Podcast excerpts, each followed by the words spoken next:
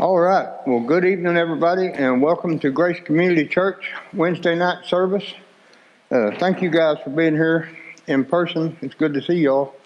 And thank you for tuning in online. If you're watching online, if this is your first time watching, uh, my name is Wade, and we're glad you're here. Let me go ahead and uh, open us up in a word of prayer, and we'll get into tonight's message. Father, thank you for another opportunity to get up here and share what you've laid on my heart. I just pray, God, that you'd open every heart and every mind to receive what it is you have to say to us tonight. Lord, I pray that you help us not to not to be worried about the cares that we have in this world at this moment, but help us just be present right here, right now, and uh, hear what it is you have to say to us. And Lord, I pray that you give us understanding of what you're trying to teach us and help us, Lord, to apply it to our lives. And we'll give you the glory for that. It's in Jesus Christ's holy name I do pray. Amen. All right. Well, uh, last week, the title of the message was Trust. Uh, we talked about trusting God and how many people, you know, don't make the changes in their lives that they know they need to make, that God is telling us to make, simply because we just don't trust God with the outcome if we obey Him and make those changes. You know, we don't trust that if I do what God's telling me, that everything's going to be all right. Or we talked about we know what God's Word says, and the truth be told, we just don't make those changes that God's telling us to make because we don't want to. We still enjoy the things He's telling us to get rid of. We enjoy our lifestyle, and we're not willing to let it go. And uh, you know, I see more of that than I do. People just don't know what to do. It's that it's not that they don't know what to do; they're just not willing to let go of things in their lives. Uh, we're not willing to give God control of our lives. But either way, whether it's just not trusting God with the consequences of obeying Him or simply refusing to obey Him, the result is the same for both of those.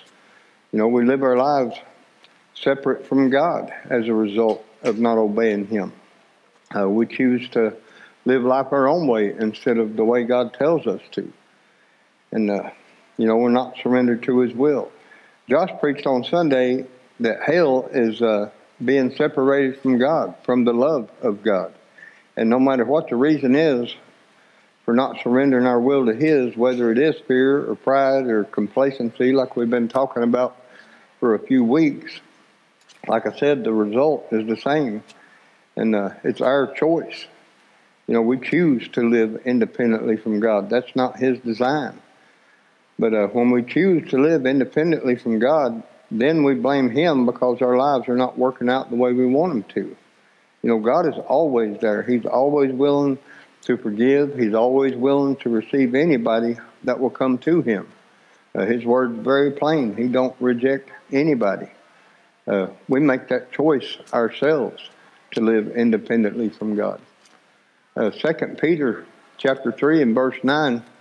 I don't know if we shared this verse last week or not, but it says, "The Lord is not slack concerning His promise, as some men count slackness, but is long suffering to usward, not willing that any should perish, but that all should come to repentance." Well, God wants everybody to come to repentance. Uh, you know, we just read in that verse, God's not willing that anybody should perish, but it's up to us. It's our choice to repent. It's up to us to change the direction of our lives. That's what repent means. It just means to turn from our sin, to change direction and go in the direction that God wants us to go. But it's up to us to, to change the direction of our lives. It's up to us to obey God or not. So we can't blame God for decisions that we make ourselves. That's what we talked about last week. Uh, that's just kind of a quick overview of it. If you missed last week's message and you want to to hear some more of that, you can find it on YouTube or or the podcast. This week's message is a little different than that, but it's still focusing on trusting God. Uh, I think we can all agree that this world is in bad shape and that it's not the way it should be. You know, I don't think anybody thinks everything's going the way it's supposed to. It's pretty evident that this world is just messed up. I mean, there's not a better way to put it. There's murder everywhere. You can't watch the news without seeing some kind of murder. Uh, there's drugs and overdoses everywhere. There's sex trafficking everywhere, child abuse, homeless children, and wars. It's just an endless list of things that are not right. You know, I don't think anybody would disagree with that. Uh, I mean, there's just proof of that everywhere. And uh, this world's just messed up. You know, I was talking with Howard yesterday, and, uh, you know, I was talking about, because I watched the news in the morning, and uh, that's what they were talking about was mass shootings. And I was telling Howard what they were saying on the news, that early, early as it is in the year, there's already been like 140 something mass shootings. And he said something that I had to think about. He said it's always been like that. People always been killing people. You know, that's not something new. And I, so I thought about that all day yesterday when I was working. And, uh, you know, he's right. From the beginning of time, because I was thinking scripture, you know, and uh, he's right. From the beginning of time, people have been killing one another. And you can see that all through scripture, all the way up to the end of it. Uh, you know, if we go all the way back to the beginning in Cain and Abel, you know, and I told Howard, we took God out of everything and wonder why things are so bad and so evil. But all the way back to Cain, uh, we can read the story of, of Cain in Genesis 4, verses 6 through 8. It says, And the Lord said unto Cain, Why are you wroth or angry, and why is your countenance fallen? If you do well, shall you not be accepted? And if you don't do well, sin lies at the door, and unto you shall be his desire, and you shall rule over him. And Cain talked with Abel his brother, and it came to pass when they were in the field that Cain rose up against Abel his brother and slew him, or murdered him. So, you know, God warns us all the way through Scripture. If you look for it, God's warning us all the way through Scripture. If you do well, if you live the way I tell you to live, and if you're obedient to me, you'll be accepted or things will go well for you. But if you don't rule over the sin in your life, it will control you. And it does. And that's what's wrong with the world today. That's why the world is so messed up, is because people don't have a relationship with God. And you can't have a, a good, nice world or a godly life without God. You know, so Howard was right. That's not new. That goes back, you know, way before Abraham's supposed to be the father of faith, or he is the father of faith. But even before Abraham's time, in the days of Noah, uh, we see that. And it's not just America. A lot of times we think it's just that bad here. That's everywhere. It's not just America or Russia or whoever. It's any nation or any society or any community or any neighborhood, or you can even narrow it a little further, any home that don't have God is going to be ruled by sin.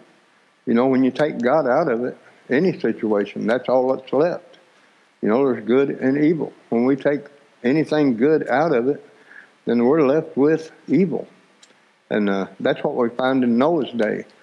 In Genesis chapter 6, in verse 5, it says, And God saw that the wickedness of man was great in the earth, and that every imagination of the thoughts of his heart was only evil continually. And in verse 12 of the same chapter, it says, And God looked upon the earth, and behold, it was corrupt, for all flesh had corrupted his way upon the earth. And uh, if we look around, that sounds a whole lot like the world today, don't it? You know, the whole earth was evil. And uh, like I said, that was way before Abraham was even born. But I love in the, the same chapter, Genesis 6, I love verses 8 and 9. This gives us hope. It says, But Noah found grace in the eyes of the Lord. and in verse 9 it says, These are the generations of Noah. Noah was a just man and perfect in his generations, and Noah walked with God. Even though the whole earth around him was evil and corrupt, Noah walked with God. And uh, Noah found grace in the eyes of the Lord because he walked with God. And, you know, that gives us hope because we can find grace in the eyes of the Lord too. But we have to walk with Him like Noah did.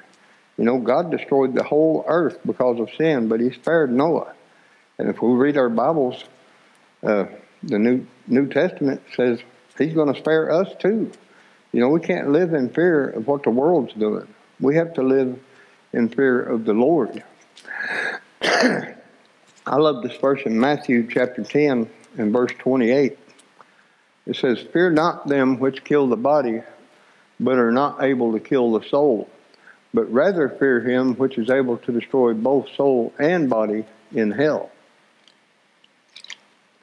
Even though things are fearful in the world, and uh, you know it's easy to get overwhelmed if you watch the news or if you're going through something yourself, but we gotta we gotta have our our focus on God, on God.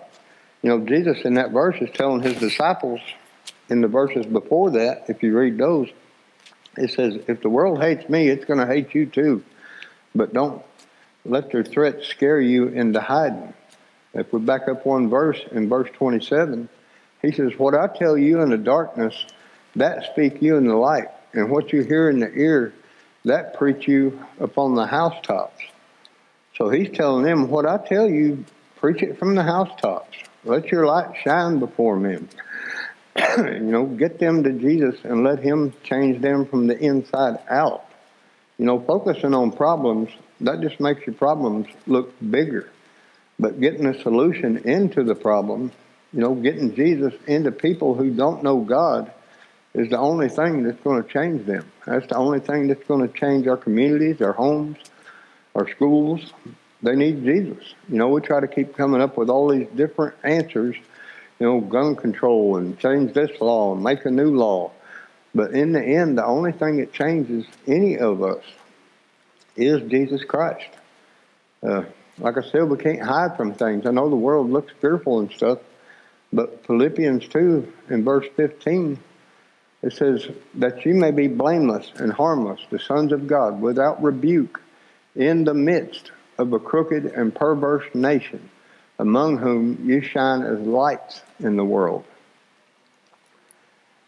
So it says we're not supposed to hide from the world, but be a shining light in the middle of it, in the midst of a crooked and perverse generation.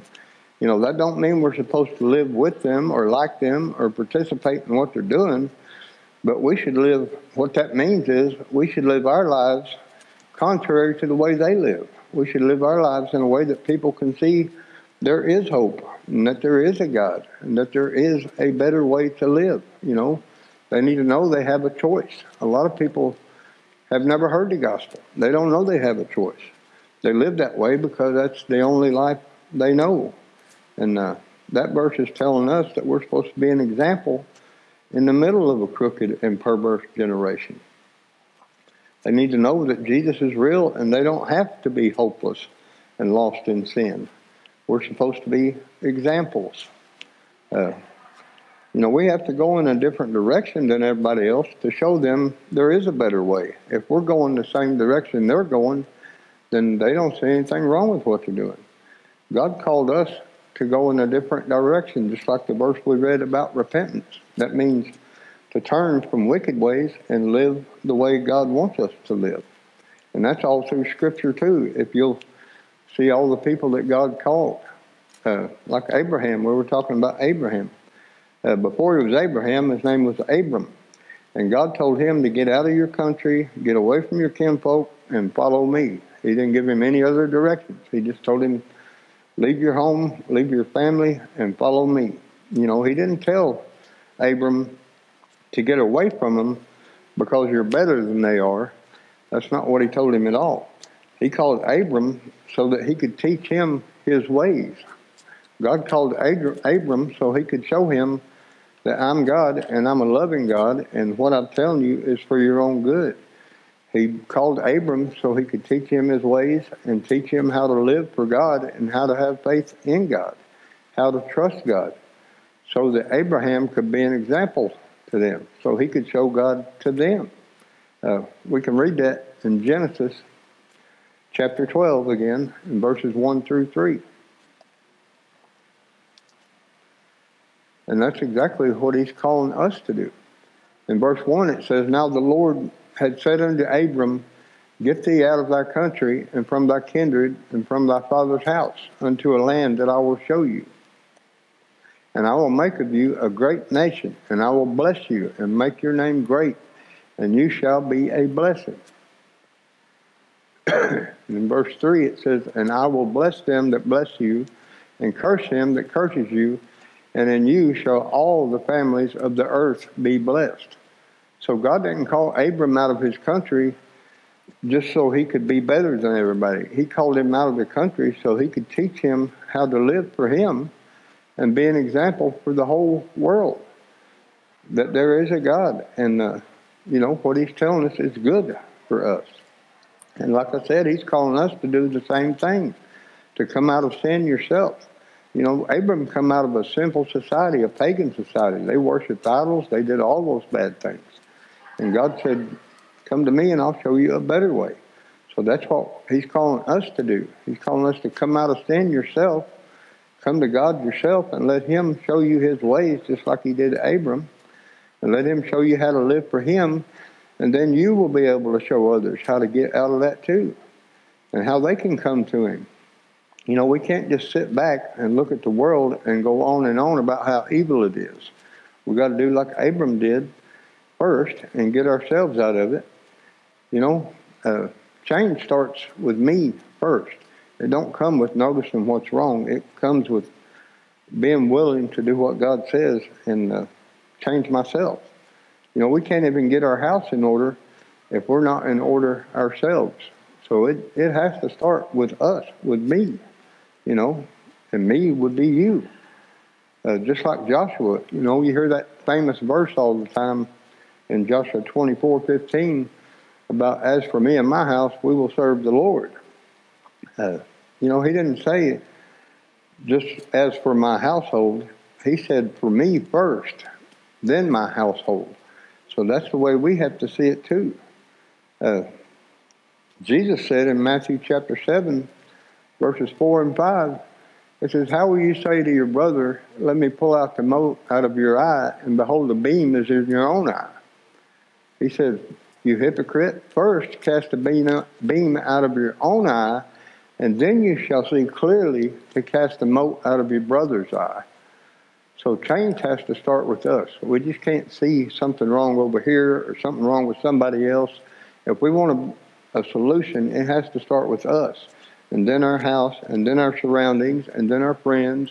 But we have to be willing to be the first one to be an example. Uh, so me or my household or the church can't just sit back and point fingers at the world and how evil it is. We have to do what God is saying all through Scripture. Seek Him first, and He will take care of everything else. You know that verse is not in my notes, but Matthew six thirty three. We say that almost every week.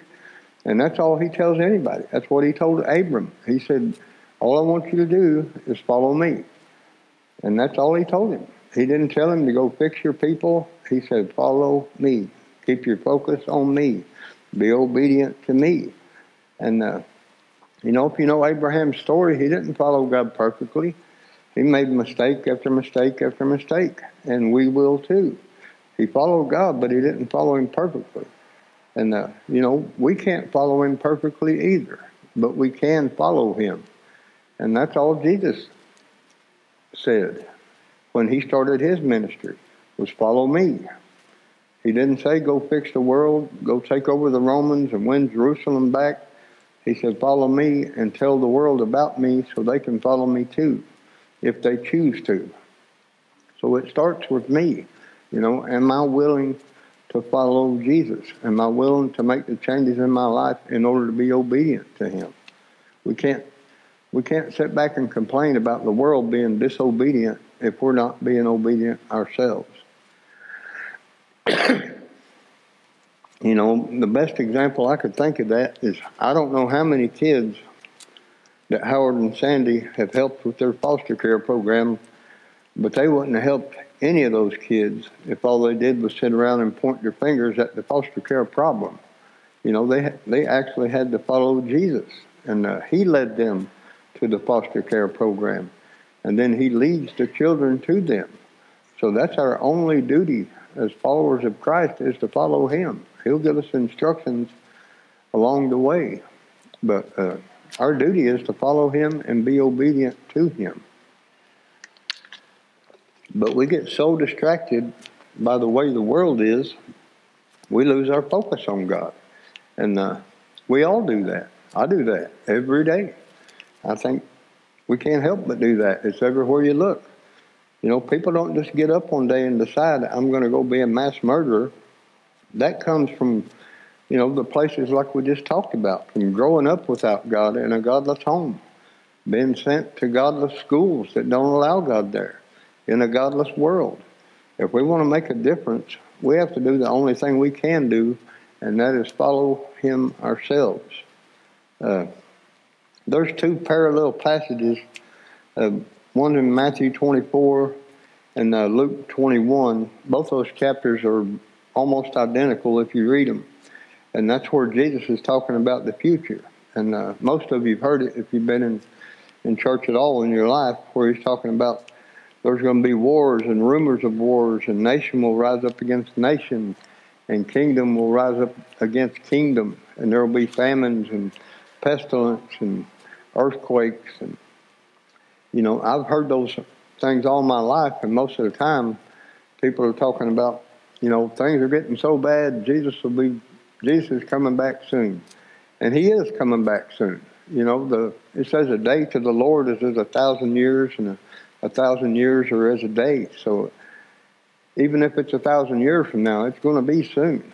But every generation since Jesus said that has thought it was going to happen in their generation, and you know, every ge- generation from then until now could say we've got wars and rumors of wars and famine and all this stuff. And they did. I mean, every generation, uh, if you look through history, not just the Bible, you know, even if you leave the Bible out of it and just look back through history, it proves that there's never been a time without those things. There's always been war. There's always been rumors of wars. There's always been famine. There's always been pestilence. So you could pick any generation out of time and plug it in there, and it would fit. But uh, you know, just in recent history, in the last couple hundred years, you know, we had the Civil War, we had World War One, World War Two, Korea, Vietnam, Middle East. There's just an endless list. You know, you, could just keep going for all the generations. And I'm sure if you was alive in any of those generations, you probably would have thought this is it. Jesus is coming back now. He's got to be. You know, especially, you know, what about Hitler? Everybody was sure that was it. And then we got, you know, it's just over. It just keeps repeating itself. And everybody thinks this generation is more evil than the last one. Uh, and that's just not the case. You know, it, that is happening in every generation. We go back uh, right after the crucifixion, Nero went into power. And he was the one that was killing Christians left and right. He'd dip them in oil and burn them for entertainment. So, you know, every generation has that. And this generation definitely fits the bill. So, you know, I think myself, Jesus will be coming anytime. That's why I try to be ready for when he does. But Jesus says in Matthew 24 and verse 36, but of that day and hour knows no man, no, not the angels of heaven, but my Father only. So he says the Father is the only one that knows that day. Jesus himself don't even know that day. Nobody knows when he's coming back. He said he's going to come like a thief in the night at a time when we least expect it. But what he does tell us in Luke 21 and verse 28, it says, when these things begin to come to pass, you know, when you see all these things happening, then look up and lift up your heads, for your redemption draws nigh. So, what he does tell us is when we do see all these things, lift up our heads. You know, the Bible says today is the day of redemption. What he's saying is when you realize how simple the world is, lift up your head, wake up. Don't be so distracted by what the world is doing that you can't see God. You know, we've been talking for the last two weeks about being distracted and uh, growing complacent in our faith. Uh, quit looking around and start looking up. You know, are you ready to see Jesus if he did come back today? We get so busy talking about how simple the world is and Jesus could be coming back that we forget about our faith and we forget about, am I ready if he does come back? So we can't lose track of where we are in our own relationship with God by looking at the world. You know, if you really believe that these are the last times and you're living, are you living a life that's prepared for Jesus' return? Uh, Matthew 24 and verse 46. It says, Blessed is that servant whom his Lord, when he comes, shall find so doing. You know, if he does come today, what's he going to find you doing?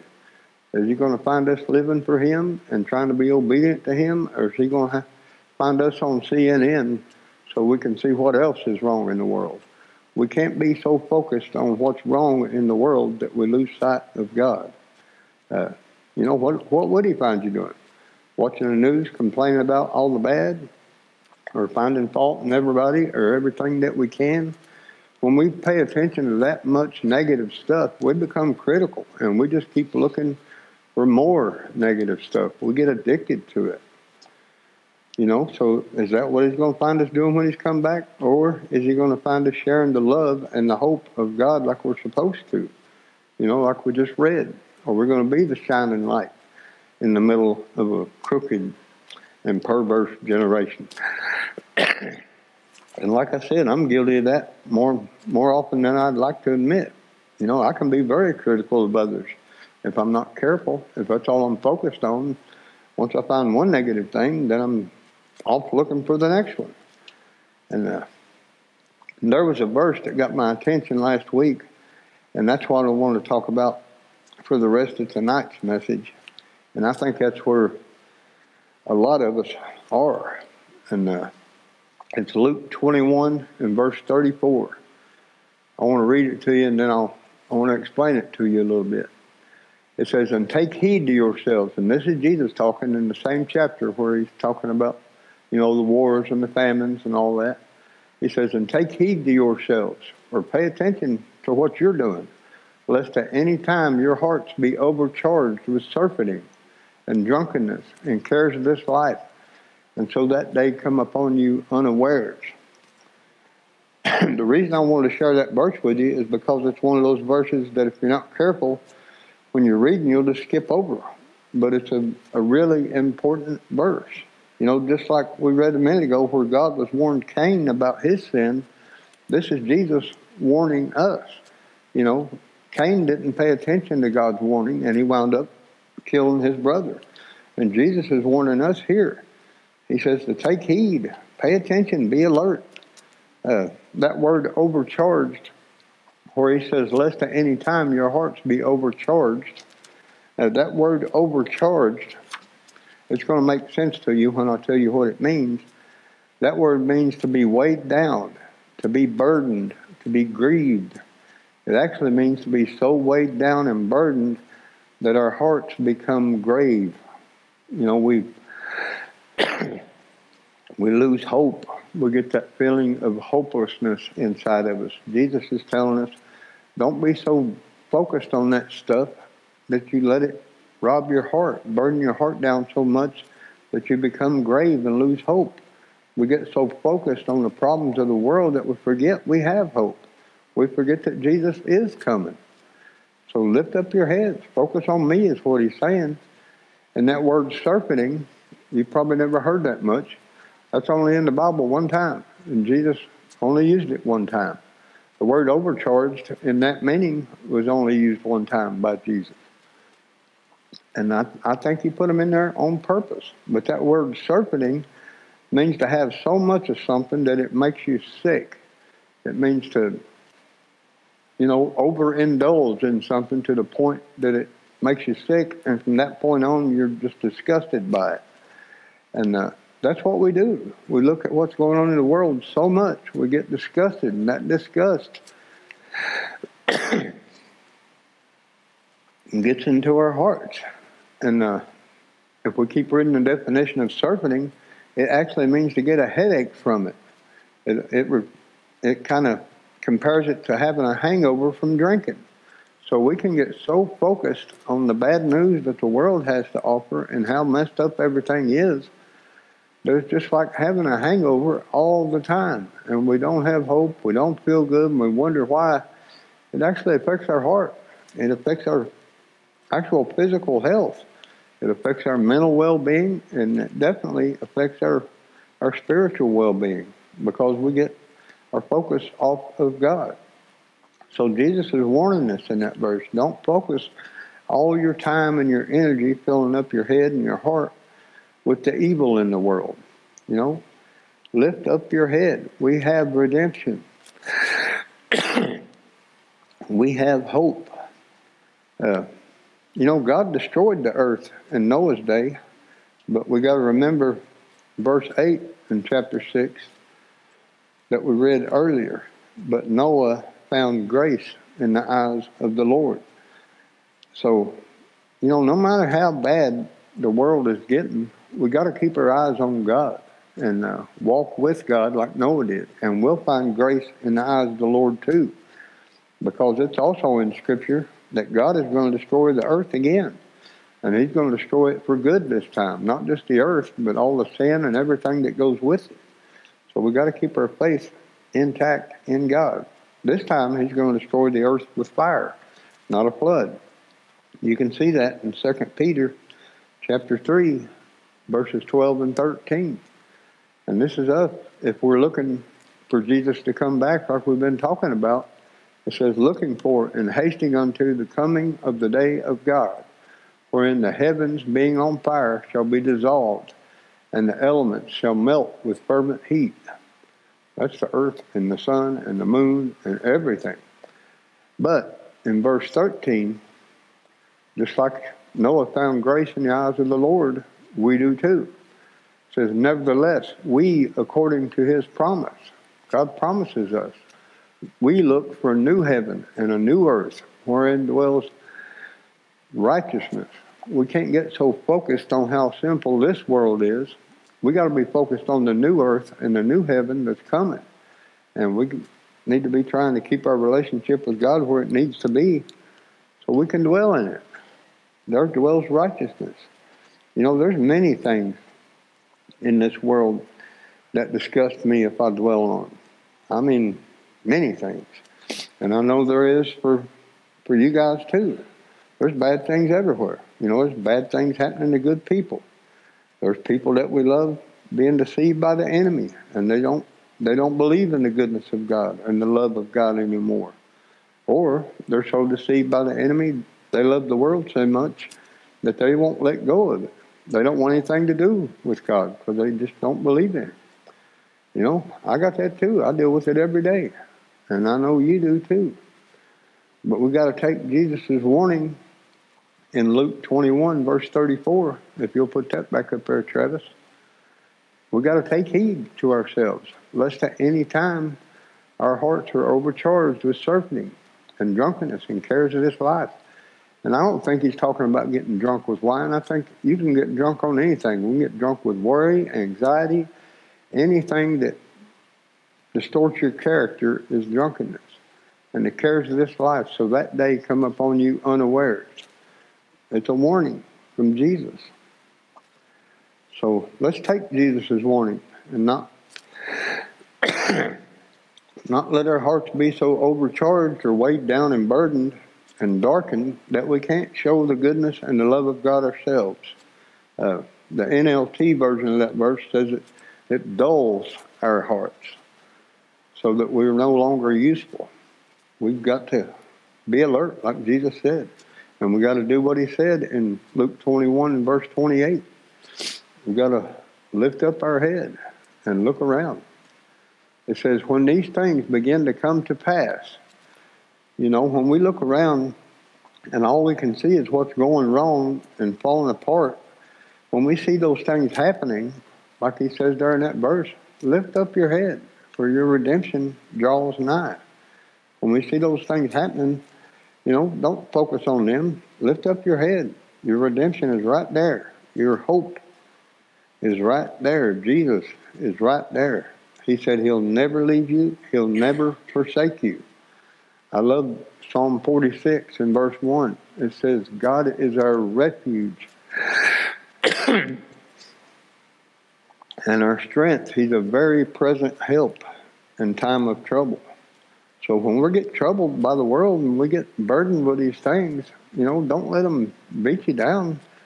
Go to God. It says He's our refuge and our strength, and He won't leave us and He won't forsake us. We can't let the world make us think God's not there anymore. We can't make the world think that God has abandoned us. He hasn't. This world is simple, and it's always going to be simple until Christ does come back, until we do get the new earth and the new heaven. But we got to remember uh, 2 Peter 3.13 that we just read.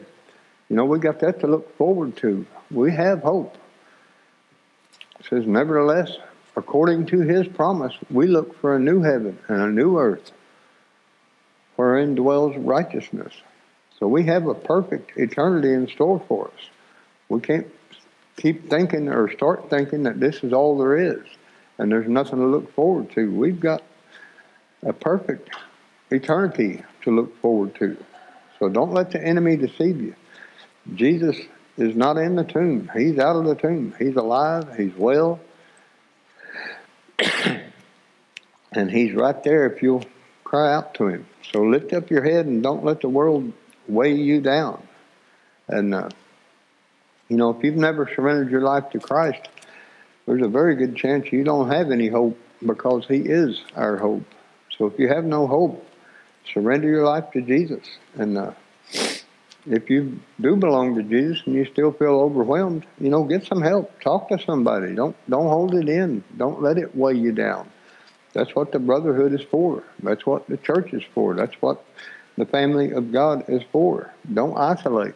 There's people that will talk to you and, and people that will help you. This is a sinful world, and it is hard to live in, but we can help each other through it and remind each other that Jesus is not in the tomb, that he's sitting on the right hand of God, and uh, one day all this will be over with. And it is worth the fight. It's hard to see that if we're alone and by ourselves all the time. So if you've never given your life to Christ, I'd like to give you that opportunity today. Uh, it's really simple. All you got to do is cry out to God and tell Him, I need you. You know, I can't do this on my own. I need a Savior. And tell Him, you know, I surrender my will to yours. But you really have to surrender your will to His. You know, God's not fooled. But when you really, in your heart, surrender yourself to Him and invite Jesus into your life as His as your Savior, then He will come into your heart right then. And uh, then once you're obedient to Him and start living your life, life the way He tells you, and the way His Word tells us, then you make Him the Lord of your life. I'll share these verses with you. Romans chapter 10, verses 9 and 10. It says, that if you shall confess with the mouth, with your mouth the Lord Jesus, and shall believe in your heart that God has raised him from the dead, you shall be saved. That's a promise. And verse 10 says, For with the heart man believes unto righteousness, and with the mouth confession is made unto salvation. So if you made that decision in your heart today to give your life to Christ, tell somebody about it. God says we have to confess it with our mouth, and that then we receive our salvation. Then Jesus is Lord of our lives.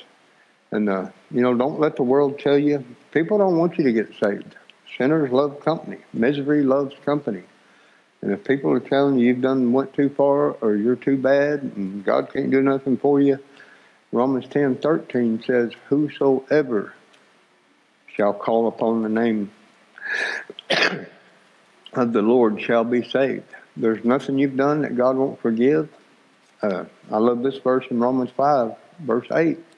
It said, God showed his love towards us, and that while we were yet sinners, Christ died for us. God knows we're sinners. We were born sinners. We were born with a sin nature. That's why Christ came and died for us. So don't let anybody tell you you can't come to God because you're a sinner. That's why he died for us and there's nothing you've done to keep you from God's grace.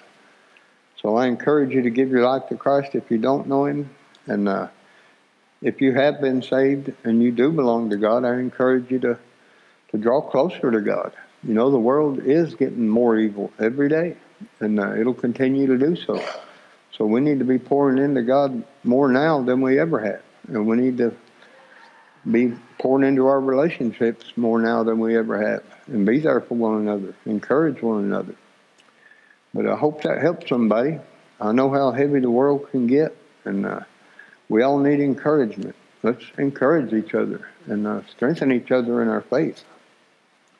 But that's my message for tonight. And uh, again, I thank y'all for coming out if you're here in person. And thank you for tuning in if you're watching online. Let me pray for us, and we will be dismissed. Father, I thank you for the message you laid on my heart this week. And Lord, I just pray that you'll help us all to put it into practice, Lord. Help us to encourage one another. Help us, Lord, to get in your word more. And help us, Lord, to, to just trust you more. And that no matter how bad this world looks, Lord, help us to, to just know in our hearts that you are good and that you do love us and that you do have a plan for us. And please help us to encourage one another and not be discouraged by the world, Lord, but, but to just remind each other all the time how much you love us and that your plan will unfold the way you say it will. And I just pray, Lord, that you'd increase our faith and help us, Lord, to be that light that we need to be shining in the middle of a crooked and perverse generation. Lord, thank you for tonight. And I just pray that you'll be with everybody as they go home. Keep them safe. I pray for the ones that are at home that are sick, Lord, and couldn't be here in person. I pray that you'd touch them right where they are. And I pray that you'd comfort them and help them to heal quickly, Lord. Lord, we love you and we thank you and we give you all the praise. In Jesus' name, amen.